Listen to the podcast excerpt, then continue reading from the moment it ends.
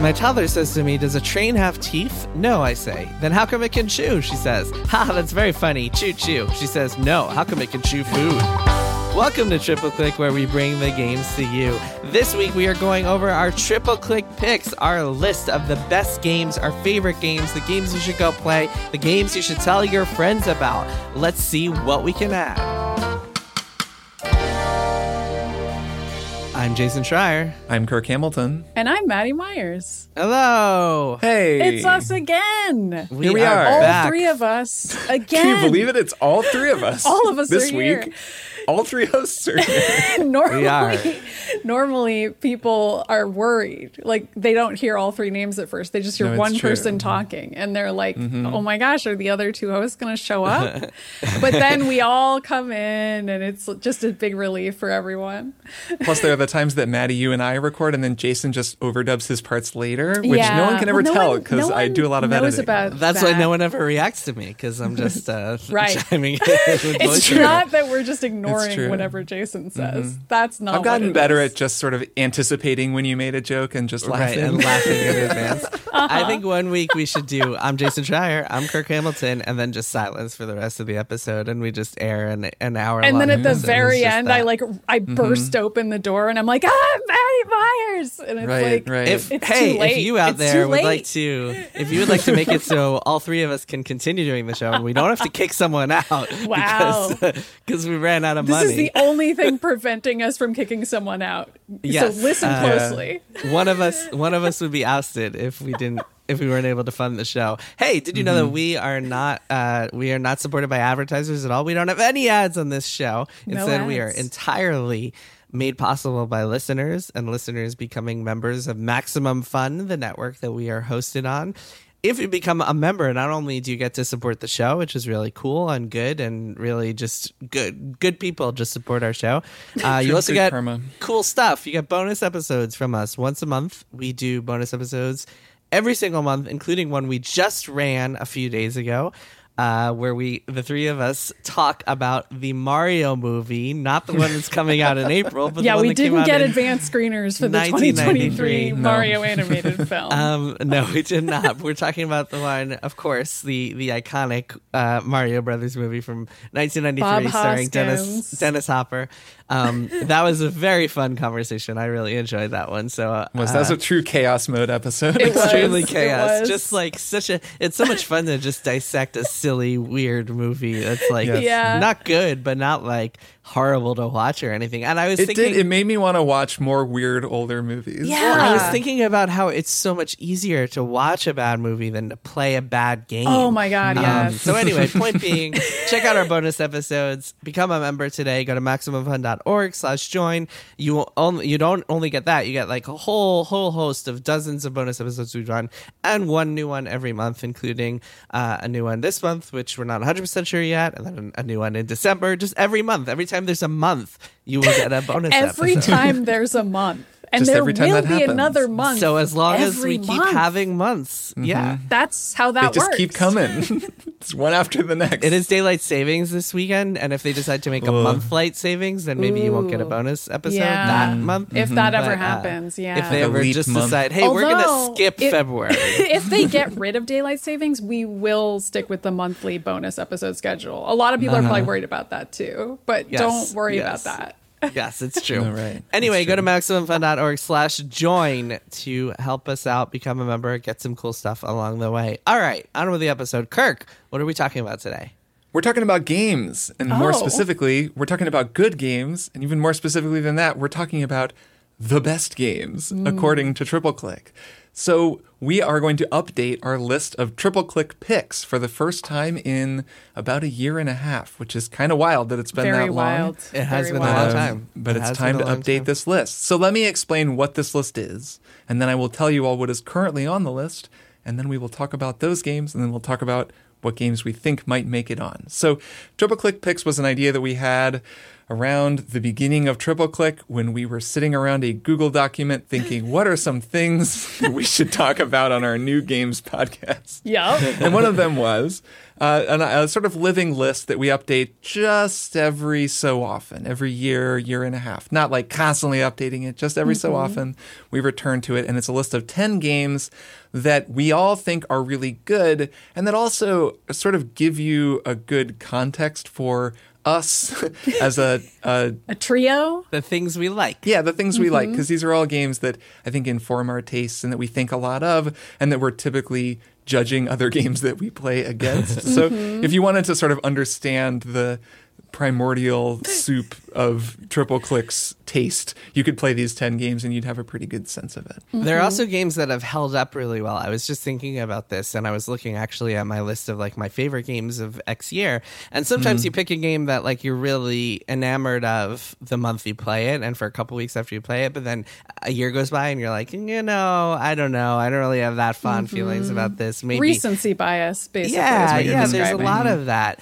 Um, these ten games and the game uh, we the games we may or may not add to it. We'll see how this goes. But the idea of these ten games is that they're kind of timeless, where uh, you play them, you can play them at any point, and you will love them, no matter whether or not they're in the zeitgeist, whether or not you feel like. Um, and then also they're like the type of games that you, you will probably want to keep replaying because you'll play them and then you'll fall in love with them, and uh, you won't you won't ever feel badly about them. You will never have any regrets about loving them. Never. big- Big, big talk from Jason. Well, we've already said We're these are the best regret-free zone. games according to you. true. So Yeah, man, we're we really bringing up. it. These are They're great. the best games, but they are the best games according to us. So here is here is the current list of triple click picks as of last April, April 2021. In the first spot, these are I don't think in any particular order. They're not. We have got Disco Elysium, and then Return of the Obra Dinn. Number three is Hollow Knight. Number four is Outer Wilds. Number five, Hades. Number six, Bloodborne. Number seven, Breath of the Wild. The Legend of Zelda, Breath of the Wild, to be mm, clear, just in mm-hmm. case anyone was confused. Number eight, Divinity Original Sin 2. Number nine, Hitman 3, and that is the most recent Hitman 3, to be clear. Mm. And number 10, the Demon's Souls remake. So, 10 very good games um, that we have we have debated at least once and made one update, and it's time to make an update to this list again. But for starters, I want to just go through those 10 games and re-examine them because some of these games we haven't talked about in a long time.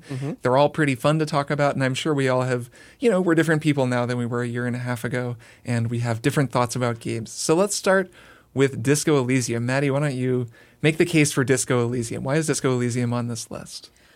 I really still love Disco Elysium a lot. I think Disco Elysium does a lot of things well that are beyond compare to me. Uh, I'm going ahead and presenting this as though it's an opening statement in a court case or something. Right. Uh, Ladies and gentlemen of the jury. we all know Harry. We all know Kim. We all love the interplay between those two main characters in the game. Kim, truly one of the funniest uh, secondary characters ever in terms of just deadpan humor and reacting to the absurdity of being around a video game protagonist at all times. Uh, and then the protagonist Do you want do you want to zoom out and tell people what this game is? yeah, so this it? is a mystery game. We've actually got a few mystery games on here, uh, but this is this is a mystery game. You wake up with amnesia because you have a hangover, and you are Harry, Harrier Dubois, Harris. I can't remember your full name, but it's Harry. Harry Dubois, and that you sounds right. are a cop in a slightly similar to our world, but not quite our world. It's sort of a science fiction alternate reality where most of the world has been taken over by this strange mist, and you have this weird history that you're learning about, but mostly you are solving a murder and uh, collecting clues around this town. I can't remember the name of the town, it's been too long. Uh, and you can decide what kind of cop you want to be, what kind of detective you want to be. And you can, a lot of that revolves around what personal politics you have, which this is probably the only game that portrays you as a cop as being mostly about your personal politics, which I've always thought mm. was incredibly cool. Like most of the time when you're a cop, they just sort of take it as a given that you like being a cop. But this game supposes that maybe you don't. And you can play that way, or you can play according to really liking the system and wanting to uphold it, and then characters will react to you accordingly. There are tons of different ways dialogue can go. Kim is another cop who reacts to you. It's a role playing game. It's presented like kind of an old school isometric role playing mm-hmm. game, except there's no Almost combat. all it. So it's all dialogue and po- problem solving and picking up objects and stuff. And then there's a bunch of dice rolls that determine yeah, there's like dice the outcomes rolls. of stuff. Yeah, um, which is really cool. So it feels like a playable D and D campaign essentially, minus the combat. Right, and almost everything you can eventually push your way through even if you don't have the right skills for a given interaction you can generally just f- brute force your way through something or save scum your way through something if you're really close on skills so you can pretty much always see the next piece of a story you it just might not play out the way you want it to if you are role playing as a version of Harry who the character doesn't like, who you may be talking to, or mm-hmm. who just isn't capable of getting the answers he wants. But no matter what, there is an ending, there's a way to, to figure out the mystery or not. And I just think the way that it portrays people and the way that it explains its weird world is still so freaking cool. It's hard to think of games that are anything like it. Uh, there's a couple that we can get to when we get to the new right, games we'll portion of this them. list. But uh, yeah, it's a really textured game that has a lot to say and manages to say it without feeling preachy, which I think is really hard, especially for a game with as much text as Disco Elysium has. Yeah, I think textured is a good way to put it. It's a, such a rich game. I mean, there really is still no other game like this. It'll be a very hard task for any game to unseat Disco Elysium just mm-hmm. because as much as I've played other games that are inspired by it, mm-hmm. this game just between what it's doing with the protagonist, which one of the mysteries of this game is who am I? Because yeah. like you said, the role-playing systems occur internally. So so much of the game is these conversations between your limbic system and your subconscious yeah. or whatever, where one is going to emerge victorious. So you have to get into an argument with your impulse control over whether or not you're going to blurt out something to somebody and offend them. Mm-hmm. Um, and so there's so much stuff like that that you're not totally in control of. It's given me it gave me a new perspective on role playing. And actually, I played this game before I started playing D and D with a group of friends, mm-hmm. and I'd love to play it again. I'd actually love to play it with my dungeon master, my game master, um, and talk to him about it because the way that they've managed to do so much of this complicated stuff but systematize it is really cool. And then, yeah, the world is amazing. I mean, it does, it is like an overtly political game in that the politics of the world are a really important part of it, but it doesn't feel like it is saying any one thing. It's saying so many things. It's such a rich and interesting and nuanced experience. It's really not like anything else. Mm-hmm. Man, Disco Elysium's good. Disco Elysium sure is good. Yeah. All right, let's keep moving. Let's keep moving. We gotta get. We got a we lot of games to get through. Still think it's good. we could just okay. rant about how good Disco Elysium is. Okay, Jason, Return of the Obra Dinn yeah, I love this game. This game is like a giant logic puzzle, which I just love to death. Um, short premise is that you play as a claims adjuster, as one does. Um, you know, in, sure. Uh, gripping, gripping narrative setup. You're on the ship in the 1800s, and you're trying to figure out what happened to all the people on board. So you go around, you find a bunch of dead bodies, and you have to use your kind of spiritual, uh, uh, magical device to uh, go back in time and see a flashback of a moment just before they died. Um, and by doing this with a series of different bodies, you can eventually piece together not only what happened to each person, but also the grander narrative of this ship and what happened to it and why it has uh, been uh, just like abandoned at sea. Um, that way you can properly adjust the claims uh, for the insurance right. on this ship mm-hmm. um, and it's just super cool you just uh, you're, you're given these this basic tool and a notebook and told to go figure out what happened and uh, it's brilliant uh, just having to use actual deduction skills and intuition and logic and just like uh, actually do detective work. It's one of the first and one of the only games that really, really just like makes you feel like a detective and makes you feel super smart when you play it, which is always a fun experience. I remember just marathoning through it on a Saturday, and it was just a blast to just figure out everything uh, that that happened to the Obra Dinn and all of its uh, all of its uh, uh, sailors and crewmen and passengers. Mm-hmm. I feel like every so often I'll just see somebody saying some variation of "I wish that I could have this game wiped from my mind so that I could play it again." Uh-huh. It was when Lucas Pope was um, recommending the case of the Golden Idol.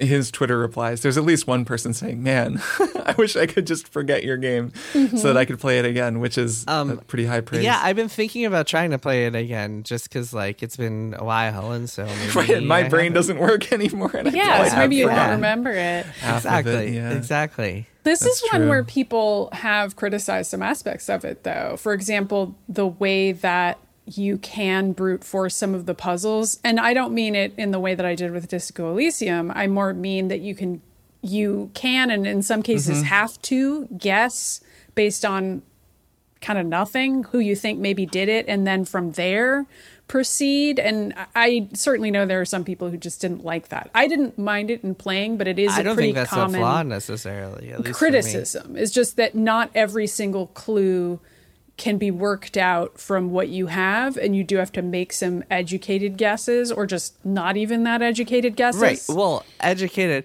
I think one of the keys is that every single guess is at least somewhat educated, and in fact, the game tells you at the beginning, like you might you might have to make some guesses. That's totally fine. That's part that's part of the game because part of being a, an investigator or part of like doing actual like detective work is making some educated guesses and like like seeing if the puzzle pieces fit properly. I do think, mm-hmm. yeah, that this is one that reflects something that the three of us all really enjoy, which is a game that's extremely opaque and requires this kind of work. But it is not necessarily Yeah. a game for everyone. And it's a uh-huh. thing, you know, we recently did an episode about Lucas Pope's first, I guess, first solo game, Papers, Please. And it is, there's the similarity between these two games, as different as they are, is that they both make you do a job and you just do the job Like, Yep. and that's the game is doing the job in this case the job is being a detective which is a pretty fun job maybe a more fun job than you know being a Oh. border inspector by far by Um, far but but they both that's really the appeal of the game and that's not for everyone so these, this is definitely a, a kind Mm-hmm. of particular pick And I, I do think that's a good comparison because I think somebody who liked Papers, Please and didn't like Obra Dinn is perhaps a person who likes that in Papers, Please.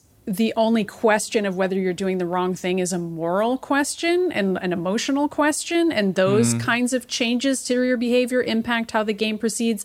But it's always clear to you this person's passport is correct or it's not. That part is never in doubt. Whereas in Return of the Obra Dinn, there might be stretches of time where a lot is in doubt from a technical logic perspective and you're really just guessing for a while until you're like okay I, I think i got it and i've i've now found something new that's telling me i'm on solid ground again which That's is a, a brain space that not everybody is that comfortable being in Yeah, they and they are very different in terms of the their moral universes. I mean, just Yes. because Papers Please is happening in real time and you're a part of this system, so you're making these moral calls in that game. Where in Return of the Obra Dinn, it's much neater. You're just you're there after the fact. Everyone's gone from the Mm-hmm. and ship, alone so they're pretty much dead. and you, you can Right, take just as much to- time as you Right. want there's no ticking clock or like assassins coming to the booth trying to murder you and your Yeah, a colleagues. much less stressful game as well. Yeah. So yeah, a good game of a singular game, I would say. Another one like Disco Elysium. There's nothing really like it, though. There there are some new games that are a little like it. All right, let's keep going.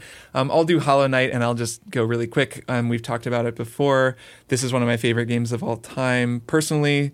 Um, and Jason, I know that you especially really love it as well. It is a side-scrolling. Metroid like, Souls like, influenced by both, you know, the Souls games and Metroid games, in that it is very difficult. You lose progress if you die. It's a very mysterious world that you slowly uncover through hidden clues. And over the course of the game, you learn this grand story of a fallen kingdom, all very Soulsy. The actual combat and mobility features, it feels a little bit like.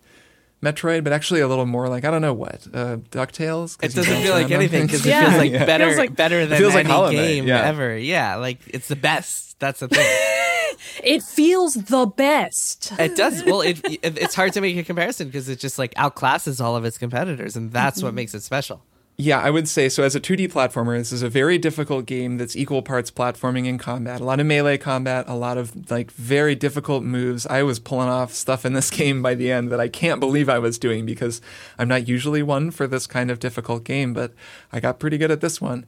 And yeah, I mean, it is. I would say, yeah, it's it's up there for me, in just in terms of game feel and controls. I mean, there's nothing else I can think of that I like to play as much. I've played through it so many times, like three times or something, um, and I love it. And I also love the story and the world building. I just think it's one of those almost impossible games, considering that it was made by you know a very small team fronted by just two guys who are currently working on a sequel.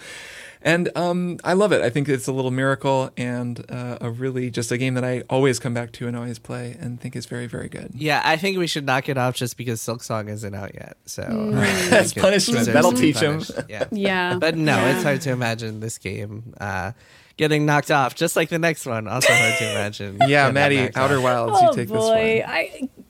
You, have y'all noticed these games are really good, and that like every single one of like these games we- is it's great. like we pick the games we and like it's the like most. we talk about all of these games freaking constantly. Here's another one you've heard before. It's Yeah. called Outer Wilds. What do we like about this one? Well, the environmental storytelling. And get this, you don't have any weapons. There's no combat. You just Mm-hmm. go around this world. Um, so you play as uh, an alien creature. You're on a different star system from our own, and you are an explorer. Much like the rest of your kind, you get to go on a spaceship and explore the stars. Uh, your is your coming of age story, and this is just something that everybody in your culture does, which is cute in and of itself. You meet a bunch of other cute, friendly aliens along the way, and you explore various planets in your relatively small solar system. They're all within reach of you. And then you discover a story about a different ancient alien sect called the Monai that were really intelligent and cool. Nomai. And Nomai, I can't remember. Whatever. I can't It's believe I do remember, but I do. Um, The and Nomai. it mainly what's cool about this one is just it's just an environmental thing. It's just all Mm-hmm. you exploring and discovering stuff on your own and you can do it in whatever order and it'll still hang together in the end. You're sort of solving a mystery and a puzzle and clearly we like that sort of thing here cuz a lot of these are about solving a mystery or or looking around a place and collecting clues and figuring out what really happened and Outer Wilds is one of the greatest to ever do it, truly.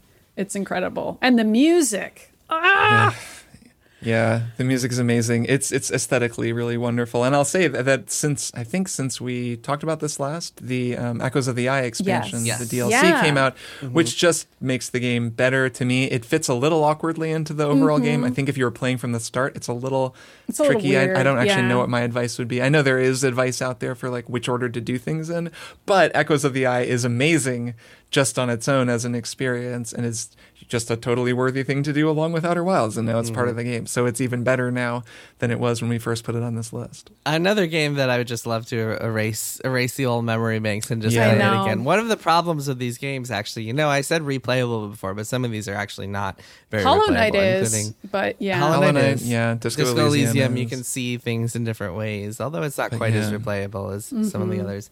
Um, but you know what is replayable is game number five, Yeah. Hades, which is meant to be replayable. It's a roguelite set in uh, in Greek hell with a whole bunch of Greek gods, and you play as the son of Hades, and Yeah. you uh, are trying to escape hell, and you go through this kind of series of randomly generated levels along the way. This is a game that I think is just like, and uh, sort of like Hollow Knight. It's just brilliant because of how it feels to play, um, and it's just so uh, perfectly crafted, meticulously crafted. Um, you uh, just get access to a bunch of different weapons, and they all feel really good, and you always want to keep experimenting with them. And then it has this brilliant system where you're just like constantly finding these new power ups. Um, but you're making decisions about how to build your character along the way in some really smart ways. You pick, you decide which god's boon you want as you go. Um, different gods give you different types of powers. You can create different types of builds because some of them work really well in conjunction with one one another. Um, it's just a super fun, super well crafted game with a really good story and a bunch Oh, of just yeah. like hot Greek characters who people fall in love with along the way. Uh, yeah, it's one of those games that I also feel is unmatched when it comes to interweaving a story with Mm-hmm. a system that is really combat heavy. There are other games that have tried to do it. Neon White is a recent example. it's really hard is mainly what I've learned from this. Hades makes it look easy, and it's actually super not. yeah, I would say that that is another similarity this game has with Hollow Knight. They tell their stories very differently, but both games are games that I find very appealing on a moment to moment level because of how they feel to play, but that both tell a really amazing story in a really amazing way. And also that both tie the whole thing up in an aesthetic package of art and music that I just love. I mean, the music for Hades, just like Hollow Knight, most all of these games have great music, but especially those two where you're just it's so pleasurable to play the game. The music is great, the art is beautiful, it feels so good, and then the story you're being told is is so wonderful as well that uh, yeah, they kind of feel similar in a certain way. So that brings us to the next game on the list is this is Bloodborne, a 2015 PlayStation 4 game, another Souls-like from From Software. This is when it became known as the Soulsborne series. Yes. So I don't know if I see that as much anymore because it's kind of an older game now. Do we call it a Souls like if it's a FromSoft game? But I mean, I guess this is a game that doesn't have souls in the title and makes people ask that question. Yeah, I think people still say that. Well, and now there's Elden Ring, which we'll talk right. about in a little bit, but that doesn't have souls or born in the title. What do we so do? what do we do?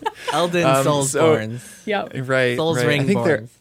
They're, right, Ring Souls. Anyways, uh, this is another one of those, though notably different in some ways. This was also the game that got me into these games. Um, I had kind of bounced off Dark Souls and Demon's Souls, and then finally played this one, and it clicked, and I got really, really into it. Then I won a bet with Jason way back in the day and made him, made play, him it, play, it, and he played all the way through it. Our and first it video for him game as well. bet for the pod. Yeah, yeah, I think that was the first one, the first and only one that I'll ever win. Anyways, um, um, so this is a great game. I mean, it still holds up, and in some ways, uh, is still my favorite of all of them.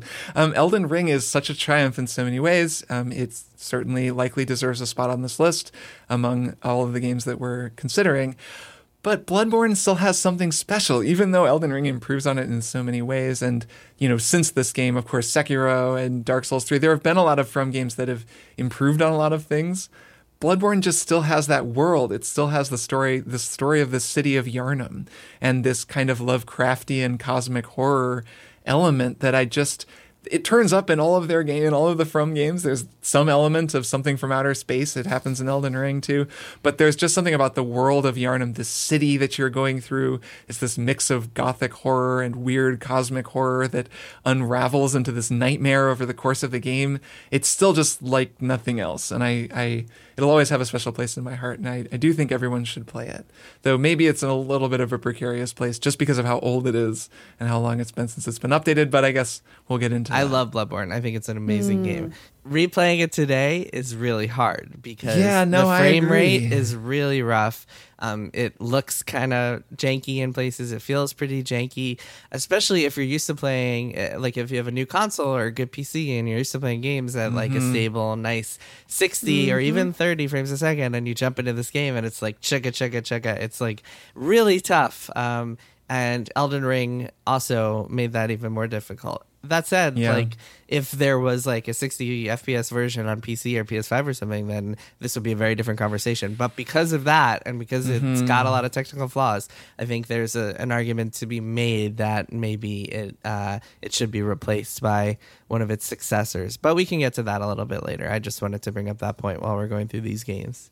Mm-hmm. Yeah, let's keep going. Maddie, you've got number seven. So this is Legend of Zelda Breath of the Wild. Uh, yeah. Another great one, although also one that has me thinking in the back of my head about Elden Ring and also the fact that we're about mm. to have yet another Breath of the Wild game. Uh-huh. It's not uh-huh. to say that its place is shaky yet. It is perhaps the most famous Zelda game in our current era, with good reason, I would say. It is mm-hmm. a Zelda game that uh, introduces the open world concept to Zelda and also has breakable weapons. It's like, what if Link were in Skyrim, but it was all gorgeous cel shaded? Is it cel shaded? It looks kind of like a picture book. Yeah, uh, I don't know. I never know how to describe these look. these things, but it has it a really like particular Zelda. look. Yeah, it looks like Zelda, but you know how every Zelda looks a little different? Like everyone has a slightly different picture book mm-hmm. a- illustrator on it. Uh, and it's also an, a Zelda game that has a really cool portrayal of Zelda. You know, she almost never gets anything to do in these games, but I really liked her in this one. Beautiful, weird music. I don't know. It's, Beautiful music. It's got some parts that are really freaking hard, but in a satisfying way. Yeah. Uh, yeah, it's it's great. It's a really good Zelda game, and for It many is. people, it's the only one they've played because they bought a Switch during the pandemic. And who could blame them? It's a great one. Another game Mm-hmm. that suffers from technical problems. Not only the frame rate issues, but also you can't even remap buttons. I'm not saying that that necessarily makes this precarious the way I'm saying with Bloodborne, but it's worth noting. Um, Mm-hmm. Otherwise, a perfect video game, if not for if not for some technical technical problems. It's so funny because every t- I feel like there I know and I want to acknowledge the listeners out there who don't like this game because there is actually a vocal Oh, yeah. group of people who aren't irrational. They just have actual complaints about this game, about the dungeons in particular. The open world isn't their thing, Mm-hmm. and um, we often talk about it in glowing terms. And Jason will say things like, "It's a perfect video game," and I feel I feel them out there as their fists slightly tighten around their their chosen podcast Mm-hmm. because they device. prefer Ocarina of Time or what Majora's Mask, etc. Maybe they'll etc. be vindicated if the game is knocked off the list. Um, Maybe they will be. All right, let's keep going, Jason. How about you get number? Yeah, eight? Divinity Original Sin 2, just a fantastic RPG in this in the in the style of Baldur's Gate um, and other Infinity Engine games of the 90s. This game takes that even further, those ideas even further by making everything systemic, everybody killable, just everything really just come together in all sorts of cool ways. And yeah, I think it's brilliant. I would have thought by now Baldur's Gate 3 would have come out to replace it, but that game is still in early access, so I don't think it counts for the purposes of this list. Um, I just love this game. I love everything about it. I love the characters. I love the writing. I love the systems, the combat. If there's a flaw, it's that um, maybe there are too many battles that can feel a little fillerish. But even then, like there are no random encounters, so every battle Honestly, feels like yeah. it matters. And I would never know. describe 'em I as- can't as really think of yeah. I can't really think of much wrong with this game, except for the fact that they released like a a, a better version a year later, like an, a director's Yeah. cut version, and Kirk had to redo his whole save file to That doesn't to count as a one. flaw. no, of course not. I've been playing it on Steam Deck this year. Is this year has really been Divinity Original Sin 2 and Persona 5 Royal are like the two games I've probably played the most this year, just because they're so easy to just play on Steam Deck. But yeah, this game is Mm-hmm. One of amazing. those games is not on this list right now, but it It's might true. Be. We could we could talk about it. Um, but th- yeah, I agree, and I think I don't know. I think that Baldur's Gate three is going to have a real fight on its hands to to outdo this game. I mean, having recently been playing it, the world, the story, the whole vibe of this kind of bent fairy tale thing. There's a cheekiness and a humor to it. It's really a wonderful game. I mean, anyone who likes this kind of thing should would probably love it and it's a great tactical combat game as well like that's the only one on this list that isn't you know like an XCOM or a, a Fire Emblem a sort of turn-based party-based combat game which I love those kinds of games and we talk about a lot of them but this is the one on the list that that has that kind of gameplay and it's really well done um, even though it is pretty complicated like you have to get your head around a lot of stuff and a lot of inventory Yep. a lot of management and, and nonsense. Anyways, okay, couple more, and then we'll get into the new additions. Hitman 3, the best Hitman game, kind of a Hitman game that contains the first two Hitman games. This is of the, the recent trilogy by IO Interactive. I love this game. This is really the only stealth game on this list, the hmm. only game that is a kind of poke and prod and see what you want to make happen to this system as you know these interlocking clockwork systems all bounce around off of one another and you get to walk around the outside preferably dressed up as a giant hot dog and um, you know poke and prod at it Throwing briefcases at people's heads, etc. Yeah. knocking people out with a banana.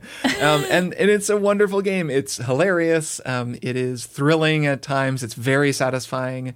Um, it's really replayable. I mean, I, I haven't played this game nearly enough. almost. Yeah, there are so many cool challenges and unique kind of one-off things that they've designed into these levels. Um, and then, of course, it it's a little unfair because it contains, if you want, if you own them, I guess, all of the levels from the previous two games. So it's an insane amount of stuff. So it's a really great game. It's still a game that I would easily recommend to anybody. And I think it has a distinct spot on this list because it isn't really anything like any of the other games here because it's a stealth game. Mm-hmm. and it's also one of the only kind of sim based games, for lack of a better way to put it. right, right. That's true. There aren't a lot of immersive sims. Like mm-hmm. Divinity Original Sin 2 is kind of one, but it's so it's isometric. It's so different in some ways. And I guess Breath of the Wild is simi. So Anyways. one one mark against it, at least for me personally, is that even though the individual levels are super fun and there's a lot you can do in them, I found that like once I did one big stage and once I played the hell out of Mm-hmm. it, I didn't have any desire to keep going because there's no like ongoing Yeah. narrative. A lot of good stealth Right. games um, have like ongoing stories that keep you propelled through the through every stage. With Hitman 3, it's kind of like the the story is whatever like you barely pay attention to it. And so once you've done one level for me like in hitman 3 it was the big manor level which i did a bunch of times and had a lot of fun with. I was kind of like do i really need to see more of this? It's just kind of more of the same. So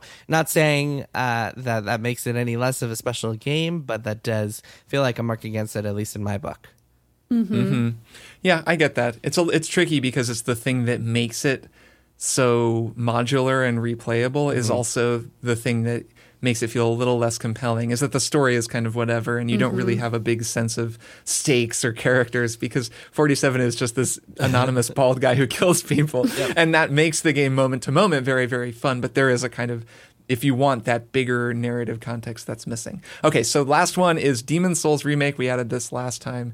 I guess Maddie, you can start us off, but this one's pretty straightforward. Sure. This is the PlayStation 5 remake of Demon's Souls. Mm-hmm. I think when we added this, it was back when it almost no one had access to this game. So Yeah, it was kind of an kind of- unusual pick for us. Yeah. Uh, but I mean, it's it's a remake of a classic game, and we love FromSoft games here. And I think we all felt, including me, like it sort of represented the Souls legacy in a certain way because it's like a great version of Demon's Souls, which is preceding Dark Souls one through three, and preceding mm-hmm. Elden Ring and Bloodborne, etc., Sekiro, and it it kind of takes you back to where it all began, and it's got all that same good shit in it. I I mean, that was kind of our thinking. Clearly, I Yeah, already think it's weak because I don't sound that excited. it looks amazing. it feels amazing. I mean, I think a lot of our rationale is that it's just like a, a fantastic game, not just that it was the representative of the Soul series. At It's least a mine. good starting point too because it's not quite as hard as some of the later yeah, ones. And the bosses are kind of gimmicky for the most part. You can beat them. Mm-hmm. They're like more easily. fun and not there's not as many brick wall bosses in it, which I think not is quite good. as nails nails tough as. Uh, and as then we Bloodborne. wouldn't have to argue about which Dark Souls game to put on. you just kind of get around Right. it. But yes, it's Yeah. definitely vulnerable. And if we were arguing for, say, Elden Ring, you could definitely make a case that it could replace. Demon's Interesting. Souls. Interesting. So let's get into that. All right. So how should we do this? Do you want to I just go think- through all yeah, of our let's suggestions? read them all. Uh, Well, Kirk, why Okay. don't you read them all, and then we can each make the Yeah. case if we want to make the case for something. We Okay. can each do that. Okay. Okay, cool. So the suggestions that we came up with based on the last year and a half or so of playing are Elden Ring, which we've mentioned, Metroid Dread, fantastic game, The Case of the Golden Idol, a, a recent one that I, I haven't even finished, but we wanted to put Probably it on too here 'cause It deserves to be here. Probably Yeah, too I probably too too soon. soon. As fantastic as it is, Inscription, another very cool game that um, at least I, I just really think is neat. Horizon Forbidden West, which came out this year and I really loved, maybe a little more than the two of you, but I thought was great. Citizen Sleeper, fantastic narrative game that we did an episode on earlier this year. Persona 5 Royal, a game that just feels like it should be mentioned at least because I Yeah. played 7,000 hours of it and I'm still playing it. Yeah, why didn't we put it on this list I first think place? it almost made it on. I think it- I think we it talked was about it. in Okay. Contention But it didn't make it. extensively. Okay, I think I would argue. Actually, no, I'll hold it. Keep Let's let me let me finish. Uh, we're almost there. The Forgotten City, which is another time loop uh, narrative game, a little bit like Outer Wilds, that I didn't really get to play that much of, but I know Jason loves. Yes. Overboard, a wonderful narrative game. Very cool. Um, another sort of looping narrative mystery. Mm-hmm. Very cool. Wildermyth, a groundbreaking and very interesting RPG that um, is maybe a little bit more of the promise of its systems than the actual the end result, but a really cool game that's worth mentioning. And Chicory, a colorful tale, which is a beautiful, uh, really, really interesting and cool sort of Zelda-like Mm-hmm. top-down indie um, action RPG, I guess you'd call it. Yeah. with a with a narrative Puzzle focus. action RPG. It's a Zelda like, so it's got all It's it's a got all three. Let me get a thought out before I forget it. Um, Persona 5 Royal, I want to make the case for this. I think because Okay. it's now on Steam and Switch and Xbox, and, Yeah. uh, it's way more accessible to just about everyone. I I'm would make a nodding. case I'm- that I'm now- agreeing. I'm yeah, seconding I all of this. I think now think it should you're be on the list. And uh, yeah, I mean, I just don't see a reason why it shouldn't be. It's fantastic. It's amazing. My other argument, it's a it's a JRPG. And I mm-hmm. don't want to put Suikoden 2 or Final Fantasy 6 on this list. However, But it seems like we should have however, one, yeah. it seems like we should have one and it all, because we talk about JRPGs, especially a turn-based JRPG a lot. So why not put on one of the only ones that even I like? You mm, know? Right, That that seems So, fair. so the, the question is what what is vulnerable here? My proposal is Persona 5 Royal replaces Demon's Souls remake. That's my proposal. So what do you guys let's, think? I Let's I think we should decide what get we all wanna of keep. our games Yeah. that we Oh, okay, kind of want to then we get on there because we might Okay. have to. Maybe all the games we want to put on don't make it because we can't come up with a cut. Okay. But I think I think you're heading in the right direction. So here's let's. here's an easy one though. Elden Ring. Do Yeah, we I even mean- Agree. need I go on? No, you need. Let's just keep going. Elden Ring definitely should be on the list. Come on, like it's an incredible game, and we all loved it. Yeah, people have heard us rave about this game all year, and will again when we talk about games of the year. I so know. no more needed. Let's talk about Metroid Dread because that's an interesting one. It's a fantastic game, and Maddie, I would assume you would probably have an argument. I would like to have this on the list. I I think I originally suggested Super Metroid for this list in the Mm-hmm. pre Metroid Dread days. Metroid Dread in many ways is taking all the concepts that were in Super Metroid, which is 1 trillion years old and many people don't really enjoy playing it anymore. People who are wrong, I might add, but that's not who I'm arguing with today. Uh, Metroid Dread even it has an easy mode now. I have not played it, but it has a mode Mm-hmm. for people who didn't like how annoying the bosses are. I personally love every single one of those bosses and how challenging they were, but I respect Yes. that not everybody likes having to learn a series of dance moves that Samus needs to do in order to fire missiles at the right time. And just, Mm-hmm. I don't know, I freaking loved this game, and you two liked it too. So hopefully you're at least a little bit interested in potentially putting it on, but I Yeah, I'm very I loved No, every minute of it. I'm all for putting it. I on thought it was incredible as Yeah, well. I- Like I, I- I, I loved loved it, and. I think like I. So there's kind of one Metroid-alike game on on the list already, which is Hollow Knight. which is Hollow Knight. But I would There's- argue they should both be on there because Hollow Knight is a pretty different game and doesn't Yes. actually have that much in common with how it feels to play a Metroid. Whereas to me, a Metroid Dread feels like the Ur Metroid. Like it's like as Yes. good as you want Super Metroid to feel, you know? Like it really Yeah. capitalizes on all those feelings. I think yeah, and if I were to agreed. recommend someone to play a Metroid game specifically, it would be this Oh, one. Like yeah. this game is the best Metroid game, I would Yeah. say. Even over Metroid Prime, I would Mm-hmm. argue. I, I think it has it's so very many good- playable. It's really Mm-hmm. fun. It introduces you to Samus's story and advances it at the same time, which is like amazing. We love to see it. And it's a pace thing for me. It's the pace of Hollow Knight is so completely different from Metroid Dread. Metroid Dread hits the ground at a sprint and just does not let up for the whole time. I was a breathless experience playing it. I thought it was Mm-hmm. incredible. So we're all yeah, sold on I, that. I, I totally am sold. I think I think we can probably find a spot. All right, I'm gonna make another. I'm gonna make another pitch to you guys. Overboard. I think Overboard is a brilliant game. I think it's Uh-huh. unlike it's unlike anything else I've played. So Overboard is a game where you are uh, this woman on a cruise liner in the 50s, and you've just killed your husband, and you have to figure out how to get away with it. So you have to frame people, you have to like seduce Uh-huh. people, you have to, and you have this time limit of uh, when you're getting to shore, and if you don't successfully like uh, uh, get uh, get get rid of all the evidence and like prove your innocence by the time you get to shore, you will be arrested. Um, I love the game, and it even has like a weird supernatural twist. Like there's so many Yes. endings you can play. It's so replayable. It's not like this big epic experience. It only will take you like five or six hours to beat. But you know what? I think we need a game on here that only takes five or six hours to beat because we don't have one.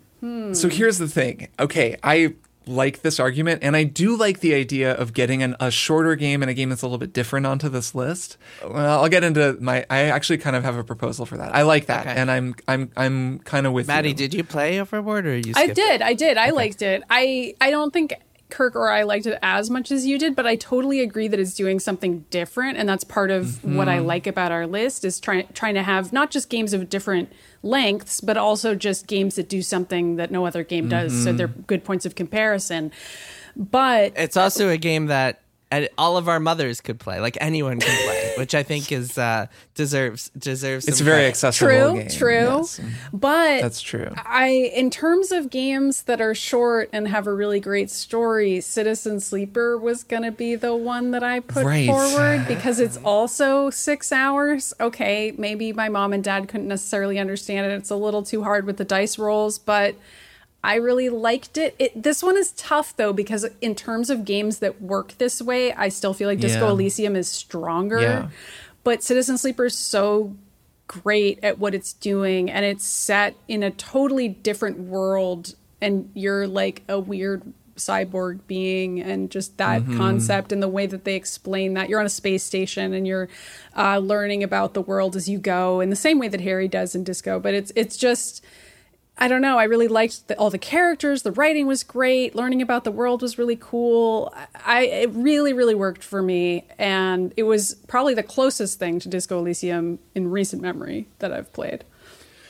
Agree. I agree with all of that. Both with the strengths of the game, I think it's a really wonderful game, and also with the fact that it's just it, it is very similar to Disco Elysium, but it doesn't quite have Disco Elysium's just unbelievable richness and breadth, Well, which also isn't shorter. necessarily a bad thing, right? Because it makes it shorter, but at the same time, I don't know. As So- as as special and interesting as it is, The case against Citizen Sleeper, just real quick, the case against Citizen Sleeper is there can be a lot of monotony. Um, I mentioned Mm. this when we did our triple play. I got stuck in this loop where I had to like get out Oh, of yeah. poverty. Right, it took me a long time, and it's kind of a brilliant satire of capitalism. But as a game experience, it was not super Not as enjoyable. fun. And I would have see, I had stopped a playing if I didn't have to play it for this podcast. I w- I had a similar issue with Overboard where I got stuck and kept seeing very similar dialogue over and over and felt like hmm. replaying it a lot wasn't Yep. as fun as I wanted it to be. It's I mean it's tough. We're we're trying to pick the best games here. So it's mm-hmm. like we're we're kind of being nitpicky. I would I, recommend no, I think of that's a good argument. I think that's a very good point too. Like I think that's a, a Right. case against it. And Mm-hmm. we're also trying to pick the games that we like the most because we're not going by some objective standard. And I think that it just in that case, it's not like it has to be we swap out the narrative, you know, games that use dice rolls to tell a Right. story. But, But if we are are kind of comparing those two games, Yeah. they're similar enough. And I think that just across the three of us, that Disco Elysium still does have an edge over Citizen Sleeper, as fantastic as Citizen Sleeper was. Um, so I'm kind of looking at this. We have four games that I think have a shot. I don't think I think like you said with Case of the Golden Idol, it's too soon. Inscription I think is good but a little too weird. Um, maybe, I think Uh, or at the- least I think I maybe liked it a first little part more. of Inscription is its strongest Yeah. part. Yeah, after the first part, it kind of okay, that's fine. That's fine. Horizon Forbidden West again. I think that's one that I really liked, but that the two of you were a little cooler on. Yeah. and it doesn't need to be on this list. The Forgotten City, cool game, but I don't know. Like I think just Well, you two would have had to beat it to really understand it. So yeah, maybe- it might be that we'll come back to it. I still if I own ever- it. Maybe I, one I'd day. still like right, to play I, I do still have it installed and want to play Yeah, it. Yeah, I mean, Maddie, you should. You would really still like a it, Maddie. video game that's out there, folks. I agree with your comment about Wildermyth as well, Kirk. Like it's it's a really Mm-hmm. cool concept, but in practice, I saw the cracks in Uh-huh. ways that started to grate on me. And I think I'm the only one who's really played Chicory. I really loved it, but I get that Yeah. it's it's harder to make a case for games that only one of us has played. Right, and it, it I liked it, but I guess it apparently didn't grab me enough to finish it. Even though it, I, I should probably finish it one day because I did really like what I played. But Mm-hmm. um, we can, I guess, come back to that. So even with even if we just leave those aside and look at the four games we have, we have four games: Persona Five Royal, Elden Ring, Metroid Dread, and Overboard. And then we only have three spots. Although which, Maddie just uh, pointed out that Overboard, Maddie, Maddie had an, a case against Overboard, so I don't want to necessarily Right. make it a lock. Well, the thing I was thinking with Overboard, it, I think the three most vulnerable games based on that conversation are Bloodborne, Hitman 3, and Demon's Souls Remake. Um, and I only pick Bloodborne and Demon's Souls Remake because I think Elden Ring is a lock. And so I'm kind of thinking of it in terms of we're going to have swap one Souls game in for another. And I say Hitman 3 just because, Jason, you kind of gave an argument against it. And also, the thing is, like Overboard is the opposite of Hitman. It's you have already done the murder and you must get away with it, rather than you must figure out how to do the murder. Yeah. And I do. I would enjoy the symmetry of swapping those two for one another, if only because Overboard is very different from from Hitman. But I love Hitman. I mean, I I probably prefer Hitman to Overboard. If we put in Overboard, then we have two games about being on a boat, so that we got to Mm. consider that. Interesting. Okay. So it's tricky because um, if we take Hitman off, you know, we're losing a game. There isn't really another game like it on this list. Um, but also, you know, I, I think I know that I like that game more than the two of you. And um, then that leaves us. I mean, that would leave us with Metroid Dread, Elden Ring, and Persona Five Royal, leaving aside, leaving I guess leaving Overboard off. I don't know what are the two. Well, unless thinking? we pick another game to get rid what of. What else I is mean, vulnerable? It's hard to argue. Yeah, I mean, Yeah, it's it's tough. I know, it's- Hades is, is still pretty strong. Breath of the Yeah, Wild. Hades it's is hard amazing. To, hard to argue against that. I, I mean, I haven't played Divinity Original Sin 2, so I'm just going to come out and say, what if it sucks? I haven't played it. you should play it. You should really play all the triple. I know. Whenever we talk is, about it, I'm like, this is the only game on the list I haven't played. Yeah, What it's like doing? one of the best video games I've ever played in my life. yeah, like, I Maddie, love I it. feel like so, you would really enjoy it. You Guys, Yeah, I'm really, really busy with. Assassin's Creed Origins right now, and that's not a joke. Anyway, No, I um, know. I've, I'm also like, what about some of the older games? Like, is it time to phase out the Obra Dinns and Outer Wilds of the world? That feels sacrilegious to say on this show, Mm-hmm, but I've considered it. Like, Obra Dinn, some people get kind of motion sick. The the visuals of it is really are really interesting. Not everybody clicks with the visuals of Yeah, you know? Like something like Persona 5 Royal is easier to get into if you just want to play a cool story, but also it's a completely different game. I realize that's apples and origins. I'm just I'm just Mm-hmm. throwing out crazy ideas here. Outer Wilds just got an expansion, so it can't really be counted as an old game. I would say. Okay. Um, Obra Dinn, I think a, an elegant replacement for that one day might be Case of the Golden Idol, but we'll see Mm, how the let's mm-hmm. see how it ages. Yeah. Let's see what we all think about it when we've all had a chance to finish it. I know. it. I'm just trying to kind of keep Hitman 3, but I, maybe it's a lost cause. I'm I, I, maybe we replace Persona 5 Well, Royal Persona there. 5 Royal, there's nothing like Persona 5 Royal on the list. So, like, we're replacing one unique game with another Mm-hmm. unique game. Also, I would argue that, like, we don't necessarily need that. Like, it doesn't need to be a, a different one entry from each genre or Well, something. I know, but it's fun to think about it that way and be Yeah, like, well, Kirk's really into saying. Hitman 3, but now all he's doing is playing Persona 5 Royal.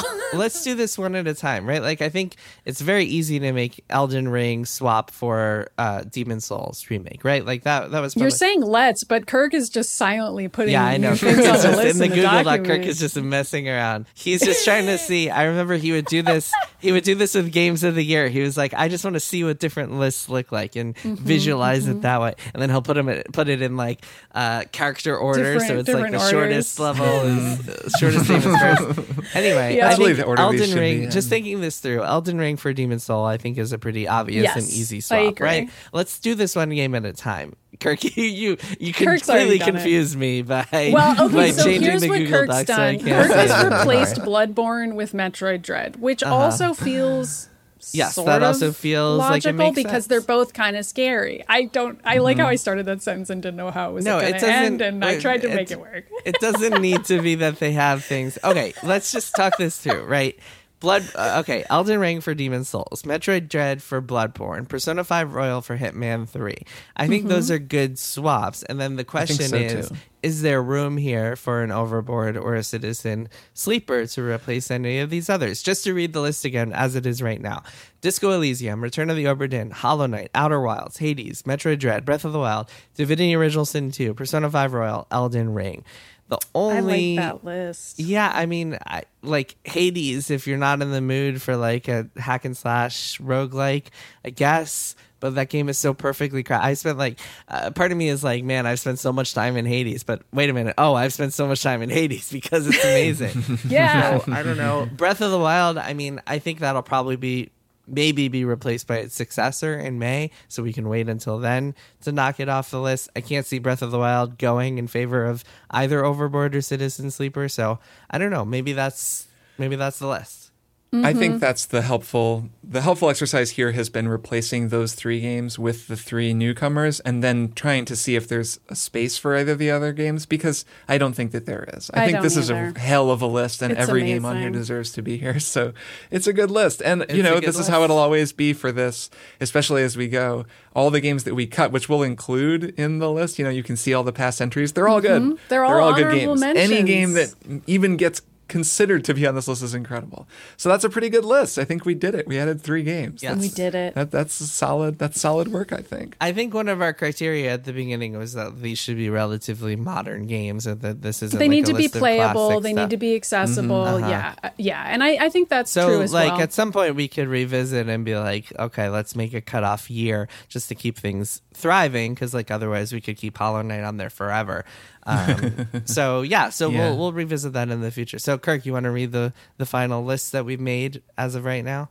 Yes. So the final Triple Clicks picks as of November 2022 Disco Elysium, Return of the Obra Dinn, Hollow Knight, Outer Wilds, Hades, Metroid Dread, Breath of the Wild, Divinity Original Sin 2, Persona 5 Royal, and Elden Ring. We did it. That's the update. We'll We be back it. in another year and a half to do another update. Let's take a break, and then we will be back for one more thing. I'm Lisa Hanawalt. And I'm Emily Heller. Wow, Emily, we've been doing this podcast for 10 years. I know, but hey, don't worry. You can jump in at literally any episode and hear us talk about some of our favorite stuff caterpillars becoming butterflies, Martha Stewart flying around in a private jet full of trees. Yes, you heard me right. Trees. neighbors becoming enemies. Just kidding. Whatever messed up stuff we can find on Wikipedia. Our impeccable taste in everything from dogs to TV shows to bodily functions. And horses. Lots and lots of horses. Come for our horned up rants about the world, stay for the catchy theme songs. You might not learn anything, but we're a good hang. Baby Geniuses. Every other week on MaximumFun.org. Hi, I'm Jesse Thorne, America's radio sweetheart. And I'm Jordan Morris, boy detective. Our comedy podcast, Jordan Jesse Go, just celebrated its 15th anniversary. It was a couple months ago, but we forgot. Uh, yeah, completely. Our, our silly show is 15 years old. That makes it old enough to get its learner's permit. And almost old enough to get the talk. Wow, I hope you got the talk before then. A lot of things have changed in 15 years. Our show's not one of them. We're never changing, and you can't make us. Jordan Jesse Go, the same forever at MaximumFun.org or wherever you get your podcasts. And we're back for one more thing. Maddie, why don't you go first? Sure. So my one more thing is a book, which is called The Talented Mr. Ripley, and it's by Patricia Highsmith. So I've actually never seen the movie The I have. Talented It's- Mr. Ripley. It's good. it's and a good movie. only knew a little bit about what happens in it. Uh-huh. So here's the thing about this book Patricia Highsmith was a lesbian, also wrote Mm. Strangers on a Train, also wrote a whole bunch of other Tom Ripley books, and also wrote the book on which the movie Carol is based. So I read an article about her and I was like, first of all, I didn't even know that a woman wrote Strangers on a Train and Talented Mr. Ripley. That's cool. Second of all, didn't know she was a lesbian. Also cool. Uh, so then I was like, that seems like some important queer history. I've got to read this. This book is stressing me the hell out. I'm I like bet. two hours from the end of movie. the audiobook. I, I keep pausing it because I'm freaking out. I don't even know if I recommend What The is- Talented what is Mr. Ripley. So Mr. Ripley is a con man and eventually a murderer. And he is Yep. not a sociopath. I don't know if the movies changed that, but he is a being with emotions and thoughts and feelings. And he is also maybe bisexual. It's never confirmed. I mean, he lives in Victorian times, so like the ways that he talks about his sexuality are very like awkward and obviously being queer is not socially acceptable or legal depending on where you live. Um, but he's in Europe and he's sort of insinuating himself as sort of a poor man into rich people's lives by conning them and taking advantage of people and trying to find a way to make money on his own or steal money so that he can live a normal, happy life. But also, he's really selfish and short sighted and is a deeply flawed character. I don't know. I One of the first things I said about this book was that I was like, oh, it's really cool to read a queer villain written by a queer person. That's like really fascinating. But then the other part of it, now that I'm like in the home stretch of the book where the police keep questioning him and he keeps like narrowly getting out of things, is that I'm just like, this book is incredible. I'm so stressed out. I'm rooting for Tom Ripley to get out of every situation that he's in, but then he does something else horrible, and I'm like, I want you to stop, man. Like, I need you to stop doing everything you're doing. but the first half of the book is like really slow. So I, I I don't know. I guess I recommend it if you want to read a really slow book that then becomes ridiculously stressful in the second half, just so that you can like experience what it's like to read a book with that slow of a build. It's very artfully done. Uh, mm-hmm. So I'm, I'm think I'm gonna take a break from Tom Ripley's adventures and read Strangers on a Train after this because I want to see what else Patricia Highsmith has written. But um, the audiobook's really fun, great reader. Uh, the Talented Mr. Ripley. Maybe I'll watch the movies. I don't know. Maybe I won't even be able to finish reading this book because I'm freaking out. That's what I've been doing.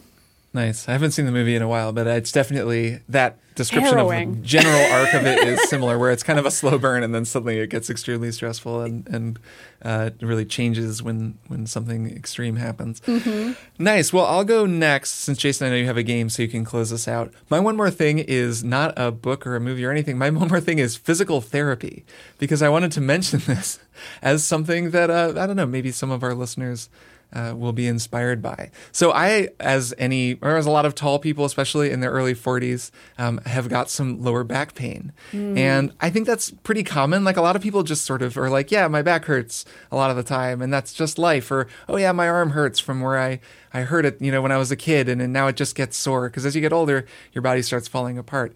And the thing is, physical therapy is a thing, and physical therapists are amazing. And I've been going to see a physical therapist. Uh, my doctor referred me to one, and um, it's sort of covered by my health insurance. So I am a, I'm aware that this I'm suggesting something that is harder to get than it should be now that I've been doing physical therapy for a little while, this isn't major stuff. It's just like, here are some stretches for your back. Here are some ways that you should sit. Let's work with you on this thing and that thing. And they give me exercises to do. Now that I've been doing it for a little while, it's so amazing. Everyone should have a physical therapist assigned to them. And also, physical therapists themselves are incredible. It's like an incredible kind of work. They can really help with a lot of stuff that I think people just sort of go through life thinking is just, oh, this is just part of life. I don't know. Like, yeah, I just hurt all the time. Like every time I stand up from a chair, I groan because, you know, it hurts in some part of my body. That doesn't have to be the case every single time, right? There are actually a lot of things you can do. So I mainly just wanted to sort of share that and to say, first off, to any physical therapist listening to this, you rule and you're doing amazing work. And I really like respect the hell out of you because physical therapists, I've really come to appreciate what an amazing occupation that is and how important it is. And also, if you're out there and you do have that kind of pain, and especially if you have health insurance, even though I completely think this should not be necessary, but if you have insurance that'll cover it or a way to help um, help afford it since it can be expensive. Um, that you should consider going to your doctor and saying, "Hey, you know, I've got back pain, I've got some arm pain, shoulder pain, whatever it is," and just going in to see a physical therapist because it can really make a huge difference, and it might wind up like really changing your life and just removing a lot of pain from it, which can be amazing. So that's my one more thing just to throw that out there into the universe for anyone who might need to hear it.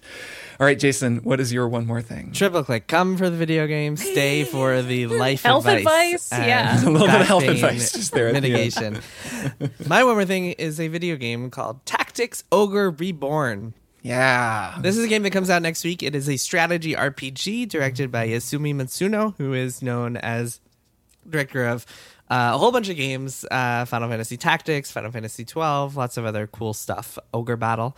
Um, and Tactics Ogre Reborn is like a lot like Final Fantasy Tactics. You are um, it's set in this medieval world full of politics mm-hmm. and strife and lots and Amazing lots of proper nouns. Amazing music, tons of proper nouns. There's so many proper nouns in this game. It's very difficult to keep track of them all, like a good fantasy novel should have. Um, and uh, it's uh, a bunch of grid-based battlefields, like Final Fantasy Tactics, where you move characters around and it's turn-based, and they can be positioned and smack people, or shoot arrows at people, or cast spells at people. And it's really, really good. Um, yeah, it is. I talked nice. about this a little bit last week, but I wanted to elaborate and get a little bit deeper into it because uh, uh, I've been playing a lot more. I've been playing it on my Switch, like uh, while holding a baby or in bed, like uh, right before I go to sleep and um, it's a really good like complement to Final Fantasy Tactics, especially in this modern version, because this modern version like changes a lot and adds a lot of cool new stuff. There's a fast forward button, first of all, which is really good. There's also like a mm. bunch of mm. these stat cards that wind up randomly appearing on the battlefield and boost your stats if you land on them. So uh, you have to make a lot of interesting decisions as you're playing. Like, hey, do I want to attack this guy or do I want to just go and jump on this attack boost card to prevent someone else from getting it and also to boost my attack? And so, um, and then on top of that, you're like building up this party full of classes, which is really interesting. You're making a lot of interesting choices there. And then you're also making decisions as you go along in the story. And there are a bunch of different routes you can take. There's like a chaos route and a lawful route and a neutral route. And um, you can either recruit different characters or like drive different characters to leave your party along the way.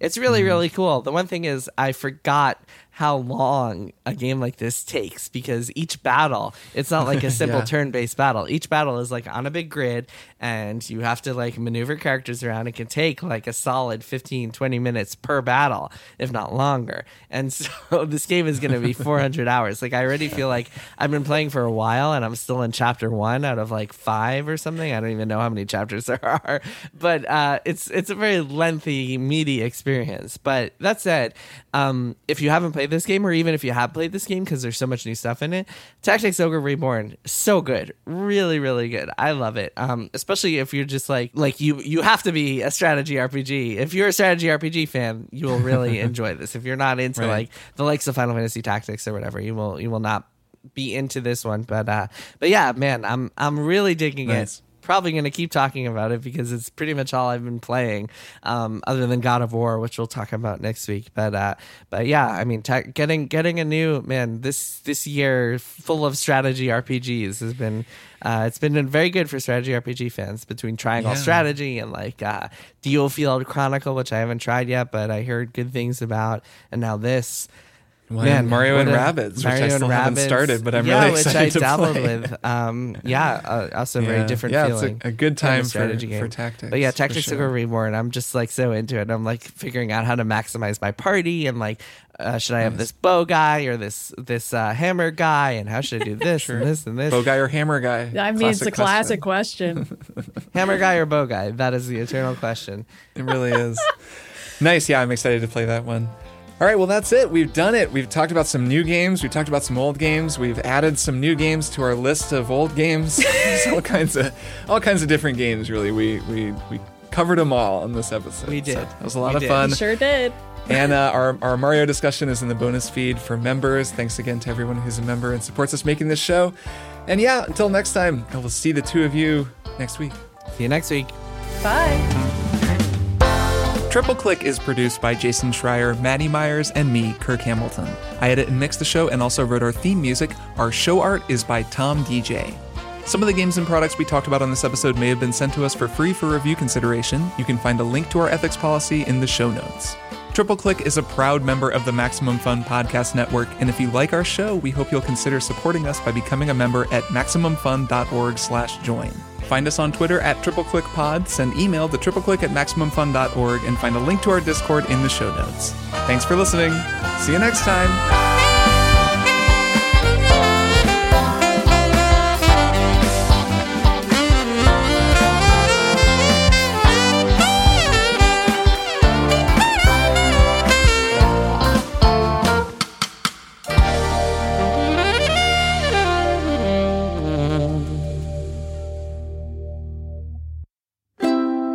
MaximumFun.org. Comedy and culture. Artist owned, audience supported.